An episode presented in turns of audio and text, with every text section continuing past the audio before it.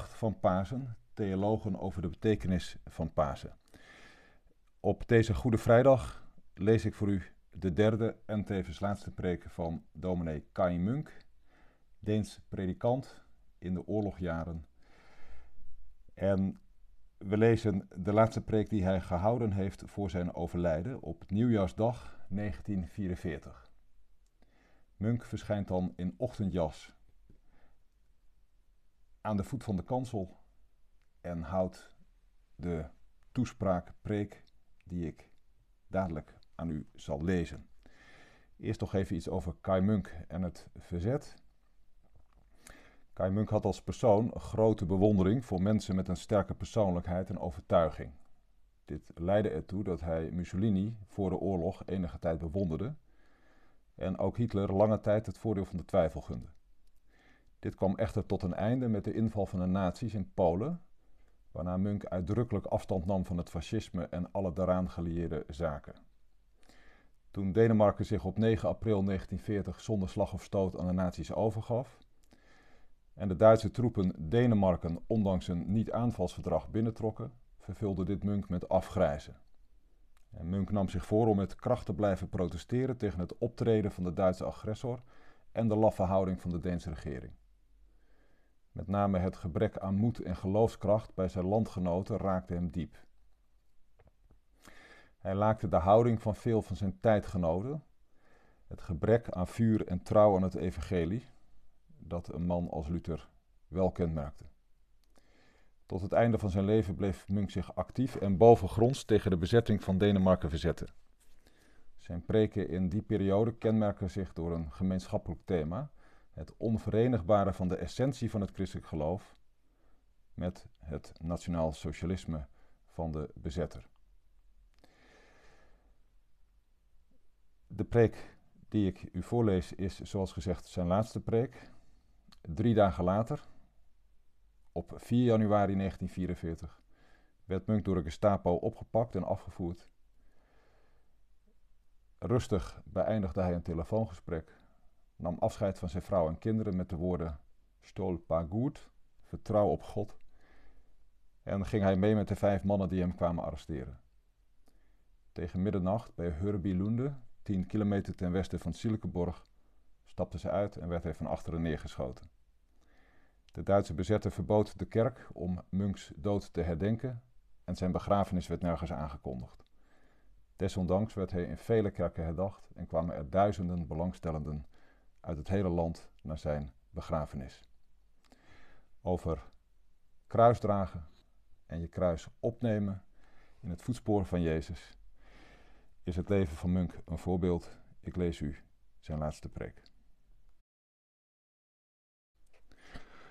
Geliefde gemeente van Vederzeu, ik wil u eerst dank zeggen voor de goede kerstcollecte die 260 kronen opbracht die nu geschonken zullen worden voor een derde aan het Bijbelgenootschap en voor twee derde aan de Vereniging voor Kinderzorg in het district Ringkeubing. U verbaast u er natuurlijk over dat ik hier naast de kerstboom sta, onderaan de preekstoel, met mijn overjas aan en mijn rode sjaal om. Maar toen ik mij gisteren voor Gods aangezicht voor deze dienst voorbereidde, heb ik gevoeld dat het mij onmogelijk zou zijn vandaag op de preekstoel of voor het altaar te gaan staan. Mijn geest is vervuld van diepe smart en grote rouw. De laatste tijd is er een breuk gekomen in de goede nationale saamhorigheid in onze gemeente. Mensen die daartoe geenszins verplicht waren, zijn in Duitse dienst getreden. In naam van de waarheid is het mijn plicht daarvan melding te maken in deze kerk, die gebouwd is om een tempel van de waarheid te wezen. Er zullen er wel onder u zijn die vinden dat een dergelijke toespraak misplaatst is in Gods huis. Maar dan vergissen zij zich. Als mensen hier in de gemeente zondigen, dan heeft de gemeente hier haar huis van God, waarin daarover moet worden gesproken. Het woord van God staat geen enkele beperking toe. Het heeft betrekking op ons hele leven, onder alle omstandigheden. Denemarken is in oorlog met Duitsland. Tot de 29 augustus konden we nog zeggen dat onze positie niet helemaal duidelijk was. Maar op die dag passeerde de Duitse generaal die hier regeert zijn optreden op principes die slechts gelden tussen oorlogsvoerende staten. Wanneer thans een Deen vrijwillig hulp verleent aan de Duitsers, maakt hij zich schuldig aan verraad. Ik sta hier niet om haat te preken tegen wie dan ook. Ik kan dat dood eenvoudig niet. Ik haat zelfs Adolf Hitler niet. Ik weet in welke een staat van verschrikking en ellende de wereld is gekomen te verkeren. Ik weet welke smaad mijn eigen land heeft moeten ondergaan. Ik weet dat ik mij nu al maanden geen enkele keer ter ruste heb begeven, zonder tegen mijzelf te zeggen: Zullen ze je vannacht komen halen? En dat is geen vrolijke gedachte voor iemand die het leven lief heeft, die nog veel werk heeft te verrichten en die gelukkig is met zijn vrouw en zijn kinderen. En toch kan ik niet haten, want mensen zijn zo verschillend en van allerlei geesten bezeten.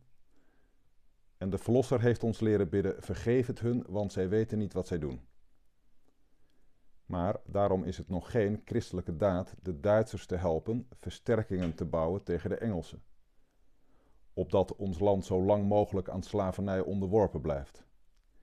En het is ook geen christenwerk voor veel geld de eieren en het spek, waaraan onze eigen arme arbeiders in de steden zo'n behoefte hebben, aan de Duitsers te verkopen.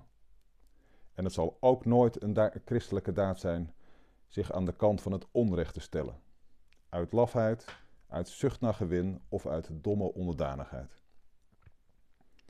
Wij weten precies hoe het met ons en die Duitsers gegaan is. Ze sloten een niet-aanvalsverdrag met ons. En daarna overvielen ze ons met hun kanonnen, tanks en vliegmachines en maakten ons dakloos in ons eigen huis en rechteloos onder onze eigen regering. Twee keer hebben zij het bloed van onze jonge mannen vergoten. Onze oude koning hebben zij uit hun macht ontzet en onder toezicht gesteld. Ze hebben om zich heen geslagen met arrestaties en mishandelingen en de schande van de Jodenvervolging hebben zij ook over ons Deense land laten komen.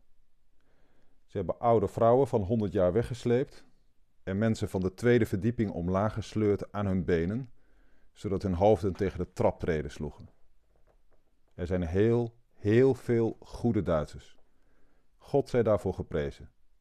Anders was deze wereld zonder hoop. Heel veel brave jongens, even flink als onze eigen jonge mannen, zijn daar in uniform gestoken. Maar zolang zij gedogen dat dat regime, dat zij zelf met heilgeroep begroet hebben, zijn macht over hen blijft uitoefenen, zijn zij daarvoor mede verantwoordelijk. Als ergens in een gezin een man aan de drank raakt, wordt heel dat gezin daarbij betrokken. Zo is dat nu eenmaal. Men kan zichzelf niet laten misbruiken, om als een wolf zijn klauwen in andermans lichaam te slaan, en dan verlangen dat men als een onschuldig lam behandeld wordt. Dat is nu eenmaal de harde feitelijkheid in een oorlog, dat het, zolang hij duurt, geen mensen zijn met wie wij te maken hebben, maar uniformen. Als wij in Denemarken een Duitse soldaat zien, mogen we zeggen dat is een uniform. En ons dan voor ogen stellen waar dit uniform de uitdrukking van is. Ik moet u zeggen dat een onuitsprekelijke bekommernis zich van mij heeft meester gemaakt, omdat er onder mijn gemeenteleden blijkbaar mensen zijn die hun Deense christenplicht zijn vergeten. Men zei vroeger in de goede oude tijd, als de pachter op zondag met de paarden die hij van zijn baas geleend heeft zijn land bewerkt, zal God wel een oogje dicht doen. Best. Het is mogelijk dat in die tijden, waarin men zo hard voor zijn bestaan moest vechten, er een of andere stakker was die niet wist hoe hij, hoe hij aan zijn brood moest komen voor zijn vrouw en kinderen. Dan kan het best zijn dat God barmhartig een oogje toedoet.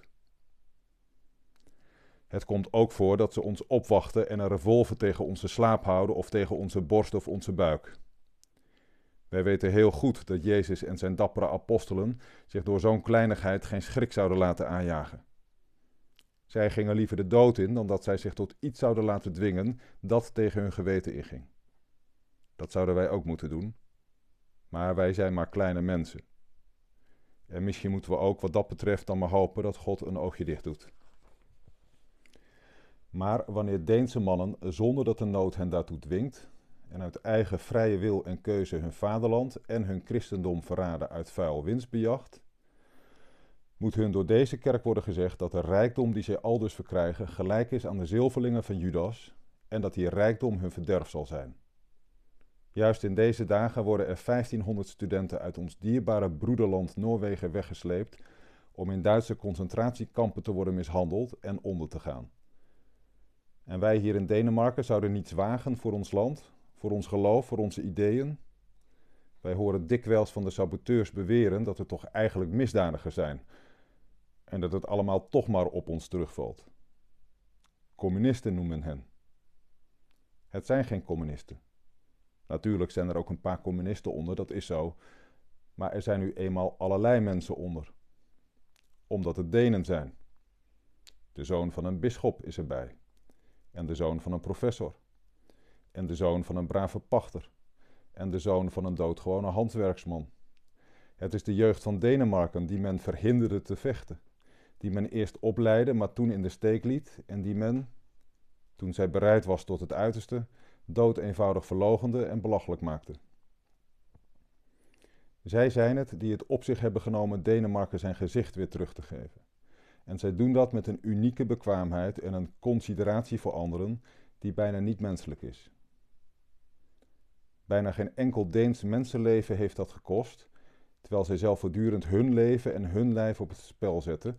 Ja, voor hen zijn er grotere dingen dan het leven dat zij wel eens kwijt zouden kunnen raken. Als het om recht of onrecht gaat, mag men nooit vragen of het allemaal de moeite wel loont, want dan is het altijd de duivel die aan de winnende kant is. Maar hier loont het de moeite altijd. Het valt allemaal toch maar op ons terug. Nee, en nogmaals nee. Het valt op onszelf terug wanneer wij niets zouden doen. Als we zelf de ergste installaties van de vijand niet uit de weg ruimden, zou het land al lang met een tapijt van bommen bedekt zijn. En als we de komedie maar verder bleven spelen en vriendelijke gezichten bleven zetten, terwijl de vijand zijn duivelse, duivelse spel speelt, dan zouden we onszelf alleen maar als een aanhangwagentje achter de Duitse zegenkar laten haken op haar razende vaart naar de afgrond. Wij zijn geen seniel volk, zoals ze dat geloven. Geen seniel volk dat zich alles moet laten welgevallen en zich tot alles moet laten dwingen. De boer koopt nog altijd maar dure kunstmest, zo duur dat dat dan ook op hem terugvalt. Ja, maar die geeft hem de volgende zomer een rijke oogst. Vandaag is het twintig jaar geleden dat ik voor het eerst op nieuwjaarsdag deze preekstoel hier beklom, waar ik nu naast sta. Ik had niet gedacht dat ik dat jubileum op deze manier zou vieren. Twintig jaar. Wat een herinneringen komen er bij mij op. Ik ben u veel dank verschuldigd voor uw trouw jegens mij en dat u zoveel van mij verdragen hebt, die toch eigenlijk met mijn eigenaardigheden zo heel anders bent dan u allen hier. Wat het deze laatste dagen is geschied, is daarom voor mij des te smartelijker. Ik ken de namen niet en zal ook geen moeite doen ze te weten te komen. Ik kan slechts bidden dat het geweten van deze kinderen van de gemeente wakker mag worden en dat zij tot zichzelf in mogen keren en opnieuw hun plaats als goede Denen en goede christenen onder ons mogen innemen.